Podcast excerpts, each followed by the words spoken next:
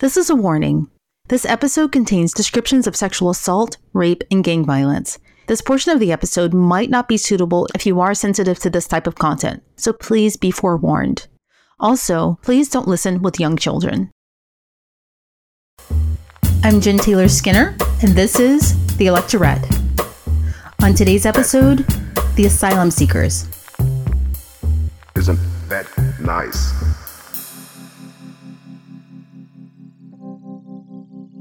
A few weeks ago, I saw a really upsetting post on social media. I know, upsetting posts are everywhere on social media.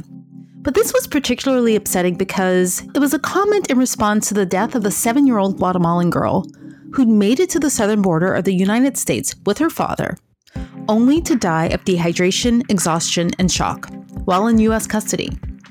And her name was Jakelin Caal. In this comment, the woman said, Well, it's the parent's fault. Why would any parent be so irresponsible as to put a child in danger like that? Now, the woman who made this post, she said in her profile that she was a conservative and that she was also a mother. And I only mention the fact that she was a conservative because she was basically parroting the position of the current administration. Back in December, Secretary of Homeland Security Kirstjen Nielsen made a comment on Fox News about the same case, saying, You know, this is just a very sad example of the dangers of this journey. This family chose to cross illegally. Now, this is a point of view that's often been repeated by members of this administration. But this rhetoric has a purpose. It allows their base, many of whom are parents and caretakers and nurturers, it allows them, their constituents, their base, permission to discard all empathy.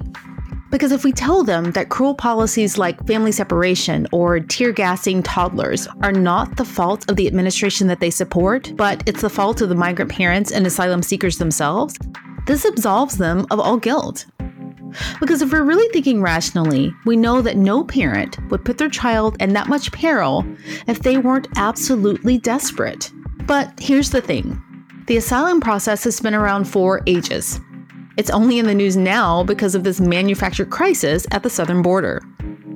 And another fact that's rarely mentioned by this administration is the fact that asylum seekers come from all over the world. In fact, according to data available from the Department of Justice, the country with the highest percentage of citizens granted asylum in the US was China at 36%. Now, there were other countries that were on this list, including Ethiopia, Somalia, India, but Mexico was actually fifth. Now, this data is from 2016. And you know, there were other countries from Central and South America on that 2016 list.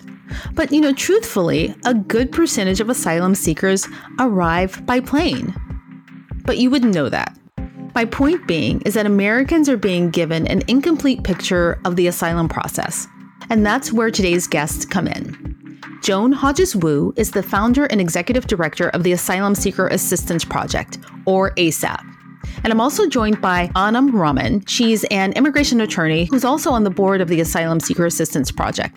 The organization was founded in 2016, and it's a nonprofit dedicated to serving asylum seekers in the DC metro region. ASAP handles tough asylum cases like the ones you rarely hear about on the news, and you won't hear about from this administration. Here is Joan describing one such case of a Congolese family who sought asylum in the US. We have a family right now um, that we are working with. The father was an accountant in his country of origin in Congo. He and his wife have two lovely children. As he got higher up and higher up in his professional career, he started thinking more about what kind of country do I want to leave my children. And in the course of those conversations, he started getting politically active. Because he has a financial background, he was recruited by an opposition political party and they asked him to keep the books. He knew it was dangerous because he knew that by keeping the books, he would have access to the names and the addresses and the, you know, all the contact information for donors to that political party. And that was highly sensitive information. One night, secret police came to his house and they asked for the the books basically. He didn't keep them at his house. He knew he knew enough to not do that. And so he said, I, I, don't have them. I don't know what you're talking about. I, I don't know about this political party. I'm not active. But the, the situation really spooked him. So he goes to the office the next day, and the office is completely ransacked. Clearly, someone is looking for these books because they want to know who's supporting this oppositional party. They want to go after the donors. So he comes back home, and his, his wife is not there. His children are not there. It turns out they've been arrested by police officers, and his wife has been taken to a police station to be questioned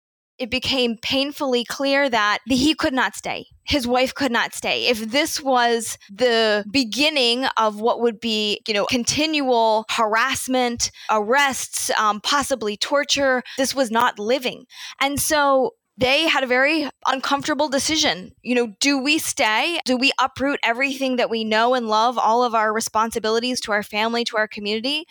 They decided to to leave. So the family eventually arrived in the DC area where they'd hoped to stay with relatives. But once they were here, that living situation became untenable. So they were forced to move out with their small children in tow. Because asylum seekers aren't immediately eligible to work, they often face poverty and even homelessness. At one point, this family was actually homeless, but after contacting an immigration attorney who put them in touch with Joan's organization, ASAP, they were able to get temporary jobs and a place in a family home.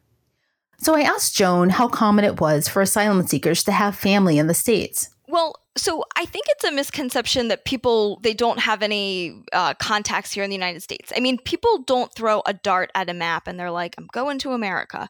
I mean, they're here because there's a reason. There's some sort of pull factor, and for most of them, there is some kind of friend or family member. But the type of support that friend or family member can provide is really on a case by case basis. I have some clients, they are just embraced by extended family as soon as they arrive. Quite frankly, they do so much better because they they feel like people care what happens to them. But then I also see the opposite. I've had people who arrive with the number of someone they have never met in their pocket and they don't know who's going to pick them up from the airport. They don't know how to use a public payphone. And it, it really is sort of flying by the seat of their pants it is a harrowing journey to think about what could be. And it really, again, it speaks to the dire circumstances that clients find themselves in. No one wants to be an asylum seeker. This is an absolute last resort. You know, Joan, there are people who, you know, although they do make it safely to the US, they have to leave family behind. So, uh, what kind of circumstances would make someone flee and, you know, leave their spouse or their children or, you know, their parents behind? So, for example, I have a, a family that ASAP is working with right now, and the father was a journalist who wrote and published a damning story about the political party in power. As soon as that story was published, secret police came to the house. Um, they broke the arm um, of the oldest child. They detained the journalist's wife. The younger children were told to run into the night. The the eldest child's arm was broken. The the mother was detained. The the type of communal terror that many parts of the world experience that we just have no concept of here in the United States. It's hard to fathom, but I meet with lots of people and we have to process the survivor guilt of what it means to have left where others stayed and died. Um, these are really life and death decisions that people make. They don't make them lightly. And so to leave everything with the hope that one day you will live safely with your family, it's it's not an easy decision. So I'd like to just go back to the southern border again. So Anam, I want to talk about the claims that it's irresponsible for parents to bring their children on this journey, right? But a lot of these places have really high homicide rates, high levels of violence. And in Guatemala, you know, there's extreme poverty and, you know, children risk malnourishment. So, Anam, can you talk about the choice that these parents have to make? Sure. I mean, I think that parents only would bring their children on such a harrowing journey if they were escaping grave conditions. I think parents have that instinct to protect and their children and keep them safe. And the journey is perilous. It's it's a difficult decision speaking specifically about Central American migrants but also a lot of people from all countries who are seeking asylum and there escaping persecution, which is serious harm or torture, uh, specifically with the Central American asylum seekers, non state private actors that are incredibly dangerous, primarily gangs and narco traffic organizations, have such a tight rein on all of these countries, and the governments are ineffective at protecting their citizens. And that's why these people are coming here. That's why they're seeking asylum is, is to be safe because their governments can't protect them. So the journey, I mean, it's pretty dangerous, right? I mean, apparently it's taken months. Some groups started in the spring of 2018 and they still hadn't arrived to the border, you know, by by autumn. Obviously, they're often traveling with small children or babies, and there was one statistic that I read that said that, you know, 4 in 10 women are sexually assaulted or raped. So, can you tell me what you know about what this journey is like? Uh, they're facing a lot of challenges. Um, there's no set procedure or no set path that each of these people take to get to the United States. Typically, they're walking. I would say for uh, the majority of that trip, they're walking to the United States through Guatemala, through Mexico. Some people pay handlers, they're known as coyotes in, in Spanish, to assist them in traveling to the United States. There is serious risk of harm, not only to women, but there is a high rate of sexual violence against women and children, but to everyone because these are very vulnerable people who are desperate desperately seeking refuge and they'll do anything that they can to get to the United States. They've left everything, their families, their communities, their employment to come to the United States and and it's it is dangerous and people take advantage of that. But I would say most walk, there's some busing, but it is primarily on foot. So, can you describe the difference in the process between the Obama administration and the current administration?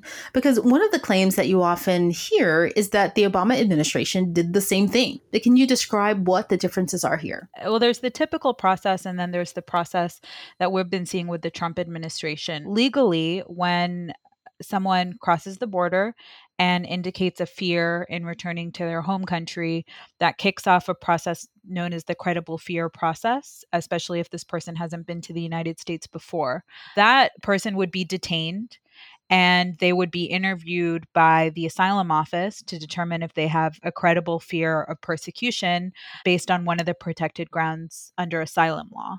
And only if they are found to have a credible fear of persecution do they then usually get released? Either they have to pay a bond or maybe they have an ankle bracelet to track their GPS movements. And then they're able to move to where they want to live in the country and they can then seek asylum through the immigration courts.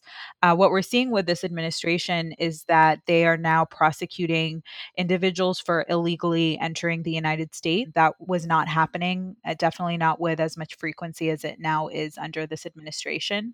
So, what's happening, and this is affecting the children children, and I believe that this is what happened with Jakelin, is that they were prosecuting the father for illegal entry, and that results in the separation between the parent and the child, which we've been seeing all over the news. And that's when, you know, horrible tragedies happen, like what happened with Jakelin. When we talked earlier, I was actually conflating the definition of an asylum seeker with that of a refugee. And it's really an important distinction to make for, for legal reasons. Can you explain what the differences are?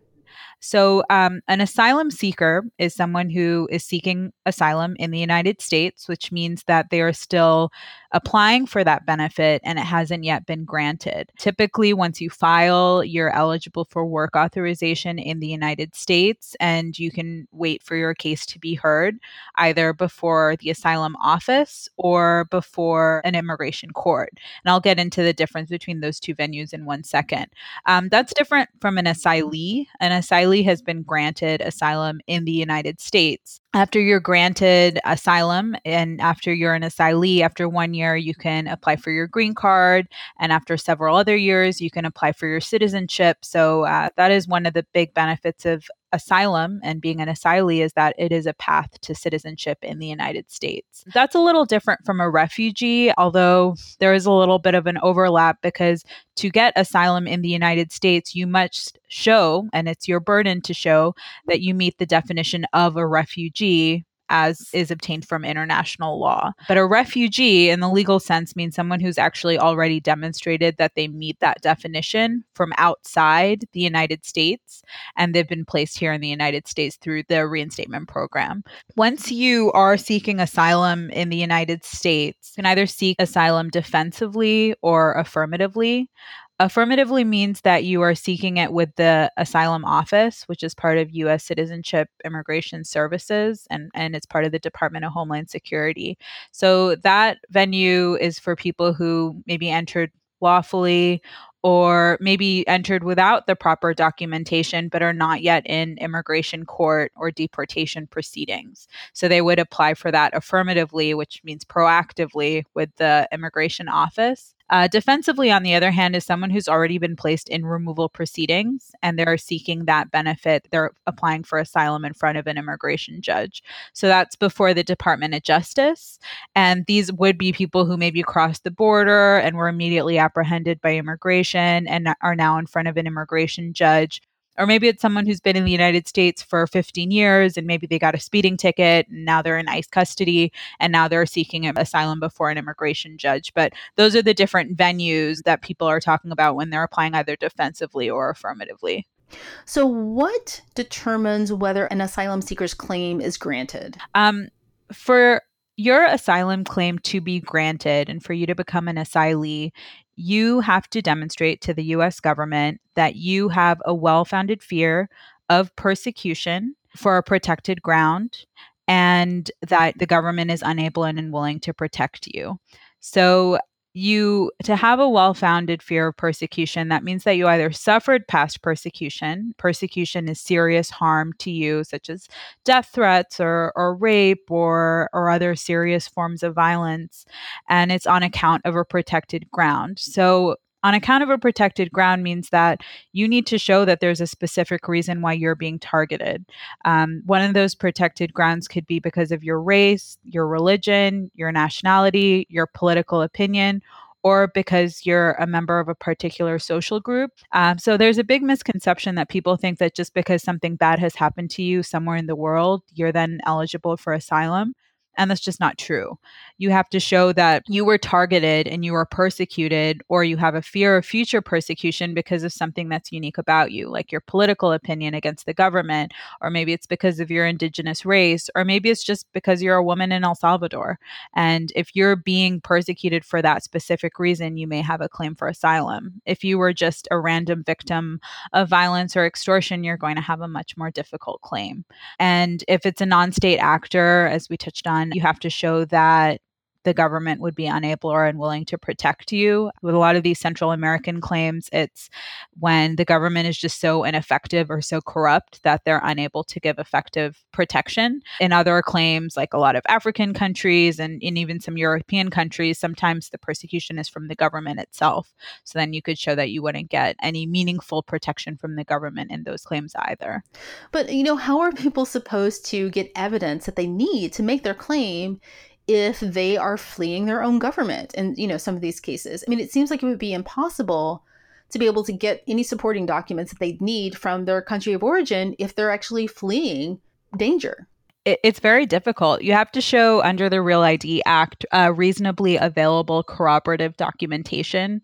So you do need to corroborate your claim. You do need to testify credibly and Joan can probably speak to this better than I, but you know, she's also a trauma torture expert. So even the trauma that so many of these applicants have faced really affects their ability to remember and talk about these very difficult um, memories that in many times they, you know, they've tried to repress we see a number of folks who come to us that would meet the diagnosis for major depressive disorder, for a generalized anxiety disorder, for post traumatic stress disorder. We have clients that have regular nightmares, they have flashbacks, they have feelings of hopelessness, helplessness. Unfortunately, it is not uncommon to see someone who has survived the worst of mankind back home, they now come to the United States and the environment they find themselves in is so inhospitable that it it all of these symptoms manifest and and really just activate all at once. For survivors who experience torture in their country, if they come to the United States and are met with a supportive network of people who care about them, they do far better. That's why community support and um, mobilizing volunteer activities is so important here at ASAP. By contrast, if you have a survivor who has experienced torture back home and comes to the United States and is not met with with care is not connected to a network that's when we really start to worry. Because that's when people start feeling that there isn't a future. That's when we start seeing a lot of suicidal ideation Joan, you'd mentioned a case to me involving a girl from Honduras who had to leave her family behind. And I think that's really important because the story speaks to the risks that are unique to women and, you know, what women often face. And for the listeners, I do want to warn you that this story does describe rape and sexual assault and gang violence. So if you are sensitive to this type of content, please be forewarned. You know, leave the room or, or turn the volume down. So, Joan, can you talk about the girl that sought asylum from Honduras who came to your organization for help? So, I had a client um, from Honduras. Um, when we, we, met, she was 18. She was a, a beautiful girl. Um, she had these gorgeous, striking green eyes. You got the feeling right away that she was just full of a lot of sadness slowly as we began to work together i got to know more about her story. We don't ask clients to share their reasons for coming to the united states right away but oftentimes when a certain level of trust and rapport is built they do want to share. And so in in her particular case she lived in the capital city. It was her her mom her dad um, and she had four sisters and her dream in life was to become a pediatrician she had had a sibling who who died from a disease as a child and it stuck with her this was something that she could do to make a difference. And one day she was walking home from school, and a boy she didn't know, who was just a few years older than her, approached her and, and started talking to her. And um, the young man said, You're going to be my girlfriend when she heard that, she was like, "What? No, no, no, no. Um, I'm I'm not your girlfriend." And the young man said, "No, you're going to be my girlfriend. I'm I'm going to make this happen." And you know, she thought that he was trying to woo her, and so she kind of blew it off, and she went one way and he went another.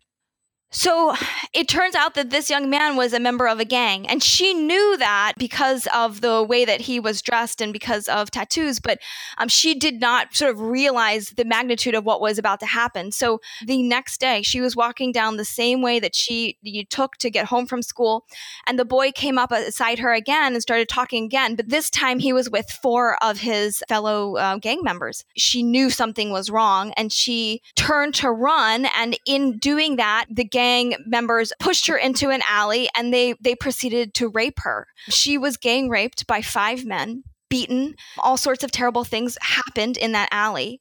And then when they were finished, they said, You're going to be my girlfriend.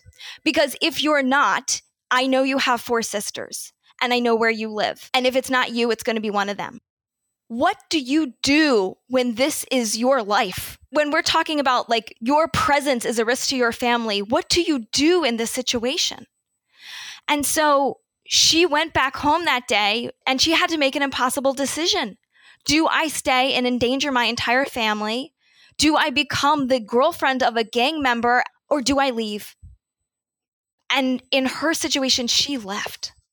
But that choice was heartbreaking. She was very close to her family. She is a young girl. She was 18 years old, and she's forced to make a decision that no one should make.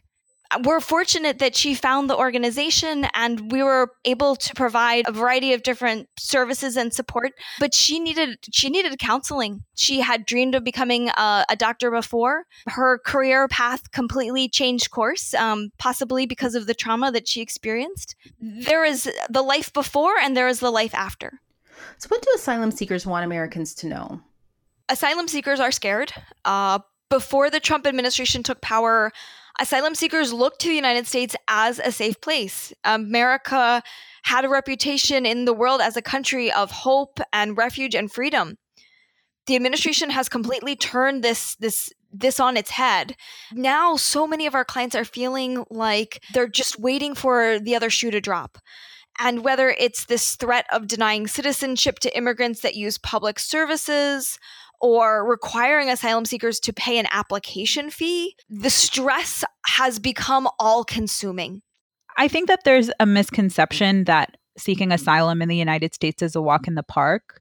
Uh, I think that that's part of the rhetoric with this administration that we're just, you know, letting quote unquote these people in and then they're just staying in the United States and having a grand old time. And that's just not the case, as ASAP clients know very well But within this broken system, which is completely overburdened by a backlog of cases where officials, whether you're at the asylum office or the immigration court, are constantly losing files, they're constantly rescheduling interviews, they're constantly keeping cases in security checks for years and years and these people are separated you know these applicants are separated from their families in many cases. They're here in a foreign country where they maybe don't know the language as well and they're not surrounded by their friends and family and you know that's it's not easy and every day is is difficult where they don't know if they're going to get an interview they don't know if their case is going to be granted and just to have to plan your life not knowing is is incredibly difficult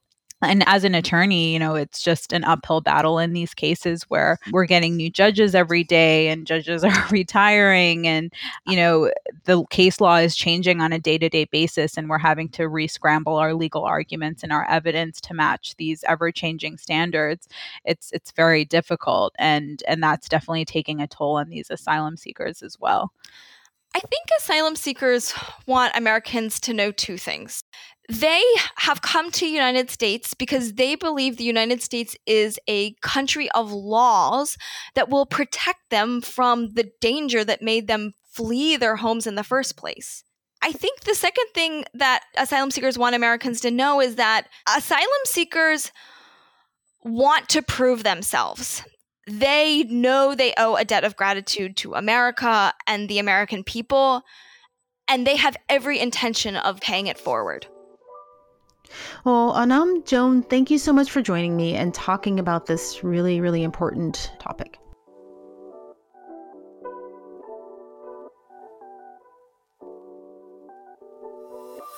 Thank you so much for listening. If you'd like to learn more about Joan's organization, please visit their website at asylumprojectdc.org. They are always in need of volunteers and, of course, donations. Again, it's asylumprojectdc.org. I'll also leave a link to their organization in the show notes and on electorette.com. Lastly, if you enjoyed this episode, please leave a five star review on iTunes and subscribe wherever you listen to your podcast. And until next time, keep up the good fight.